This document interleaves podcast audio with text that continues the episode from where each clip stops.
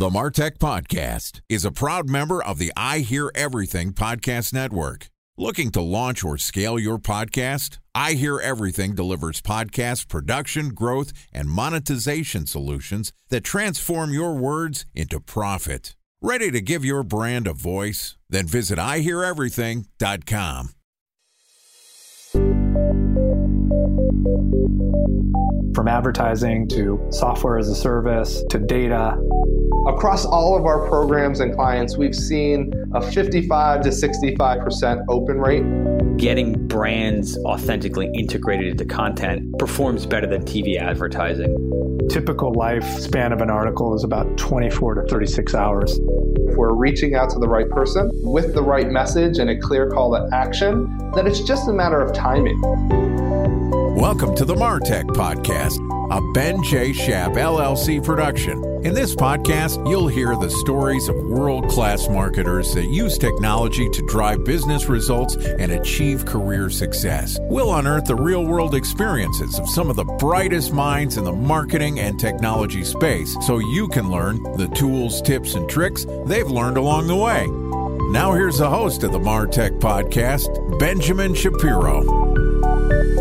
Welcome to the Martech Podcast. Today we're going to talk about innovations and the overlap between Martech and AdTech. Joining us is Shane Austrie, who is the CEO of Silicon Valley Consulting, which is an ad tech and martech consultancy that builds tools for marketers, niche ad platforms, and marketing agencies to help them understand how machine learning currently works in advertising platforms like Facebook and Reddit and Twitter and all the ones that you've heard of. And today, Shane and I are going to talk about the future of online advertising after the update for iOS 14.5. All right, here's my conversation with Shane Austrie, CEO of Silicon Valley Consulting. Shane, welcome to the Martech podcast. Thanks. I'm glad to be here. Excited to have you on the show. Excited to talk to a man of many talents. When you originally reached out to be a guest on the show, you mentioned that you were an expert in machine learning. You've worked for a couple of different social networks. I believe Reddit was one of them. What was the other social network you did machine learning for? So worked with Reddit, consulted with Tapjoy, did contract with Facebook, worked with a few companies. So you've seen how the sausage is made. You've worked for some of the biggest machine learning companies in the world from the inside, and you're also somebody who understands real estate investing, influencer marketing. I call you a man of many talents. Today, I want to focus in on your understanding what's happening sort of in the advertising and data landscape. We had the big update 14.5. First off, help me understand what the hell happened and why does it matter to the Martech community? Well, ever since 2016, it's been a snowball effect slowly building up where privacy concerns and data concerns were increasing ever so often every single month. As this become a new juicy topic for news publications, they decided, hey, let's just continue promoting it. And whether people realize it or not, because news publications do form a bit of bias and actually does change the mindset of consumers who read the publications, this caused even consumers to start thinking, hey, what is going on with my data? What's going on with my privacy? And primarily since then, companies now have to take a stand against it, especially since a few of the big tech companies have been taken to Supreme Court. They now had to make a stand on it. And with Apple, they're one of the companies that decided, hey, let's take back control and take back data away from app developers and so forth. And this has caused companies like Facebook to suffer once iOS 14.5 came out due to the changes that limits their ability to track. There's a political statement that says never let a good crisis go to waste.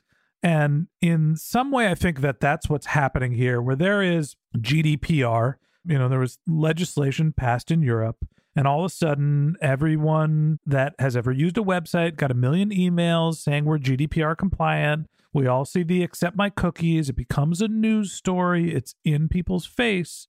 And now all of a sudden, privacy is something that we talk about regularly. And don't get me wrong, online privacy is incredibly important.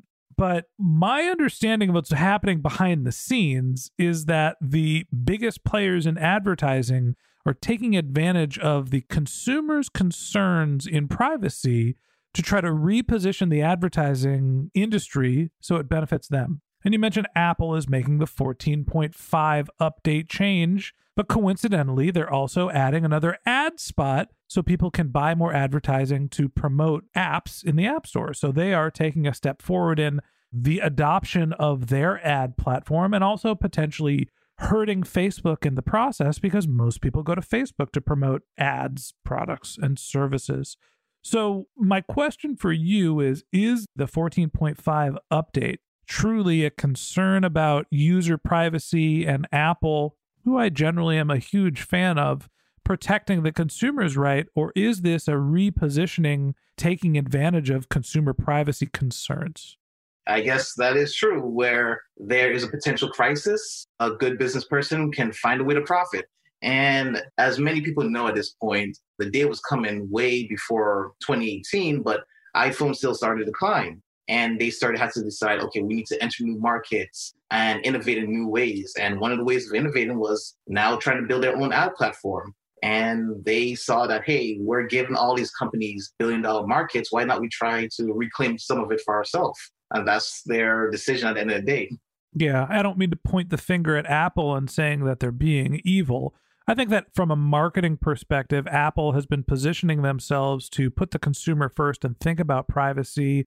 They launched the Face ID, they have their own Apple credentials now, so you don't have to give your information to companies that are using it for advertising, but then they're becoming more of an advertising company. So hey, maybe they're looking out for consumers. Maybe they're trying to reposition themselves to take some of the advertising revenue against their competitors, the Amazons, the Facebooks of the world. It's not necessarily a clear message now, is it? Well, it's not really the first time that Apple have done it. They have shown very aggressive moves in the past. With Spotify, they warned Spotify about, hey, if you keep on promoting to our users that it's cheaper to buy, to subscribe to your platform through their website rather than through the mobile app, that they would take Spotify off of the App Store, and they actually got they lost a suit to that in across international court. So they have done this repeatedly in the past, and they tried with Amazon. Amazon had a little bit more leverage, so they didn't have to suffer. But Spotify is a good example of Apple trying to bully their way into a new area, a new market, because they wanted Apple Music to grow. Time for a one minute break to hear from our presenting sponsor, Mutinex. In 1919, John Wanamaker said, Half the money I spend on advertising is wasted. I just don't know which half. Well, the advertising landscape has changed since then, and instead of reaching your audience on two channels, you're probably reaching them on 20. Turns out John didn't know how easy he had it. But that doesn't mean that you should give up on striving towards marketing effectiveness. No matter how complex your marketing strategy is, Mutinex GrowthOS is the market mix modeling platform that measures the impact of marketing on your bottom line. Mutinex's market mix modeling platform calibrates your insights against the latest market conditions so you can make media and marketing investment decisions confidently and quickly.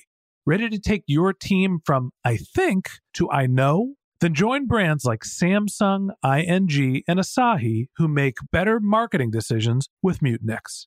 Mutinex GrowthOS. Your best decision starts here. To learn more about Mutinex, go to mutinex.co. That's M U T I N E X dot co. Okay, here's the rest of today's interview.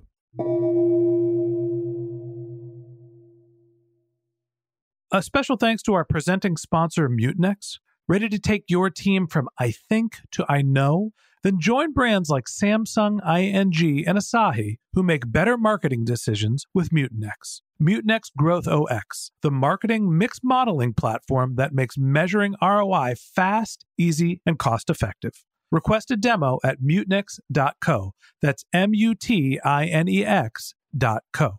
All right. So Apple might be taking advantage of their position as a market leader. Let's talk about what 14.5 actually is.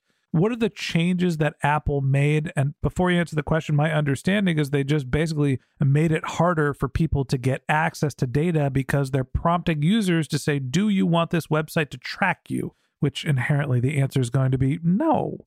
So basically, all apps need to show that prompt as soon as their app opens and says, Hey, do you want to accept me tracking you for XYZ reasons, or do you want to decline me tracking you, which may reduce the experience you for this app? And some developers have tried things like, hey, ask me later, like an ask me later button where maybe you're not sure well who will Hulu become completely bad if you use it without tracking. So maybe you click ask me later so you can decide at a later point. But then they started abandoning those apps as well. So you cannot do that. It has to be a yes or no answer.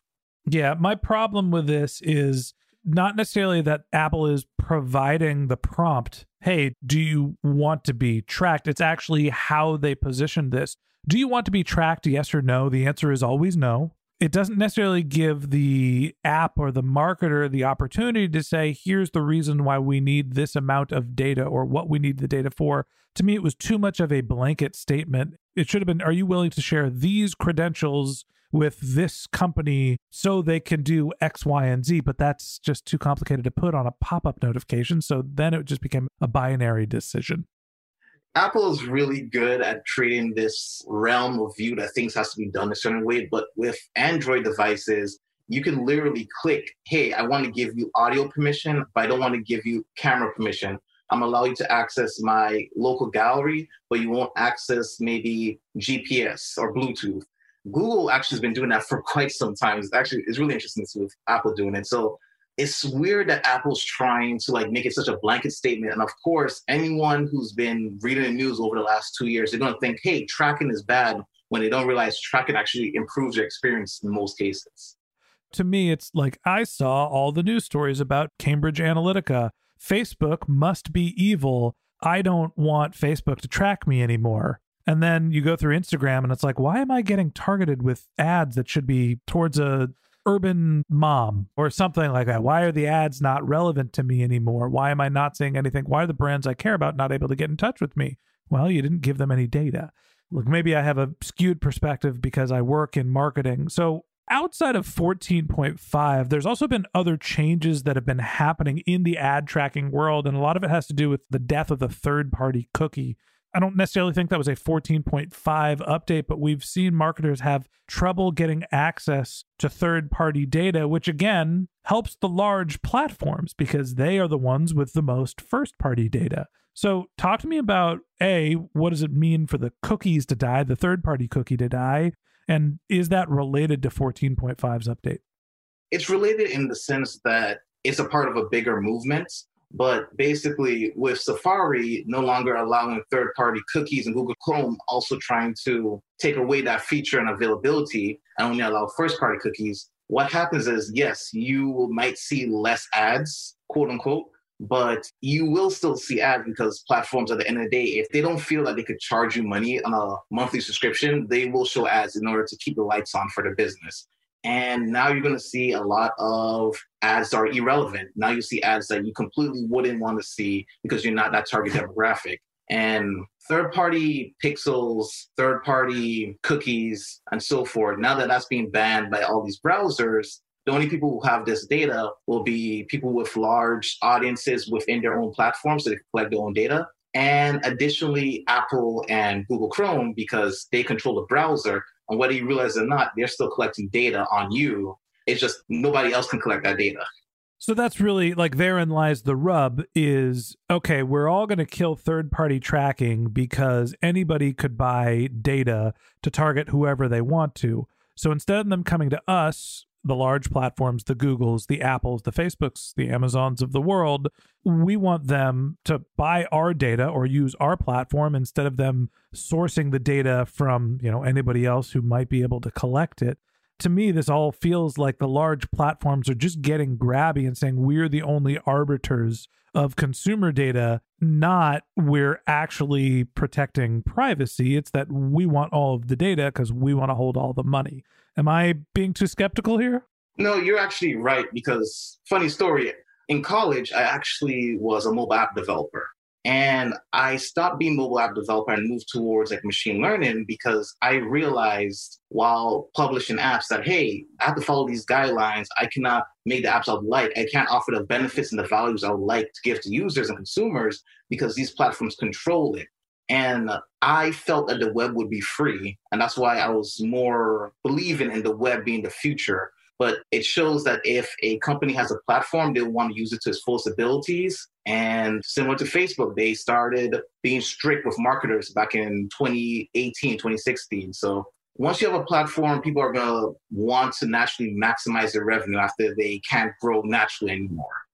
So now that the platforms are restricting access for data to be shared, what do you think the impact is for marketers? You know, I still want to be able to get access to data to target people that are relevant. My desires as a marketer haven't changed. Am I just going to give all my money to the only shows in towns, the Apple, Google, Facebook, the FANG stocks of the world?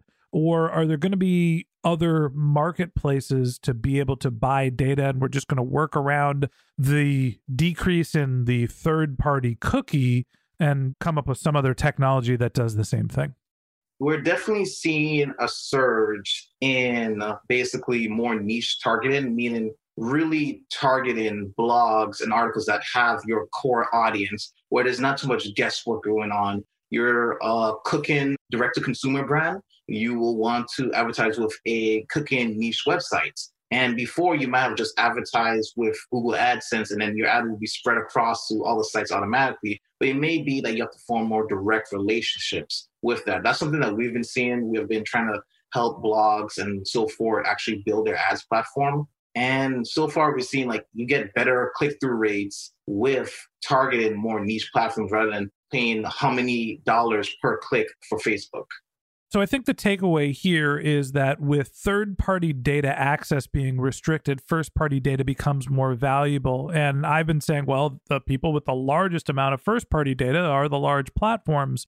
If you want to just broadly target, those are the biggest, best, baddest shows in towns. Guess what? That's been the case all along the other option instead of buying data and advertising essentially across the open web now becomes working directly with creators and publishers. And so now we get into sort of the world of creators. Yay.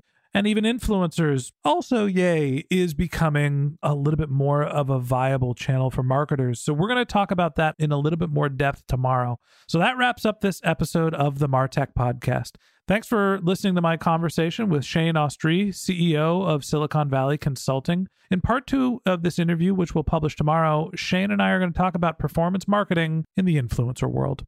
If you can't wait until our next episode and you'd like to learn more about Shane, you can click on the link to his LinkedIn profile in our show notes. You can contact him on Twitter. His handle is The Urban Nerd. Great Twitter handle. That's three words, The Urban Nerd. Or you could visit his company's website, which is siliconvalleyconsulting.io. Just one more link in our show notes I'd like to tell you about. If you didn't have a chance to take notes while you were listening to this podcast, head over to martechpod.com where we have summaries of all of our episodes and contact information for our guests. You can also subscribe to our once a week newsletter and you can even send us your topic suggestions or your marketing questions, which we'll answer live on our show. Of course, you can always reach out over social media. Our handle is martechpod, M A R T E C H P O D, on LinkedIn, Twitter, Instagram, and Facebook. Or you can contact me directly. My handle is Ben J. Shap, B E N J S H A P. And if you haven't subscribed yet and you want a daily stream of marketing and technology knowledge in your podcast feed, we're going to publish an episode every day this year. So hit the subscribe button in your podcast app and we'll be back in your feed tomorrow morning. All right, that's it for today. But until next time, my advice is to just focus on keeping your customers happy.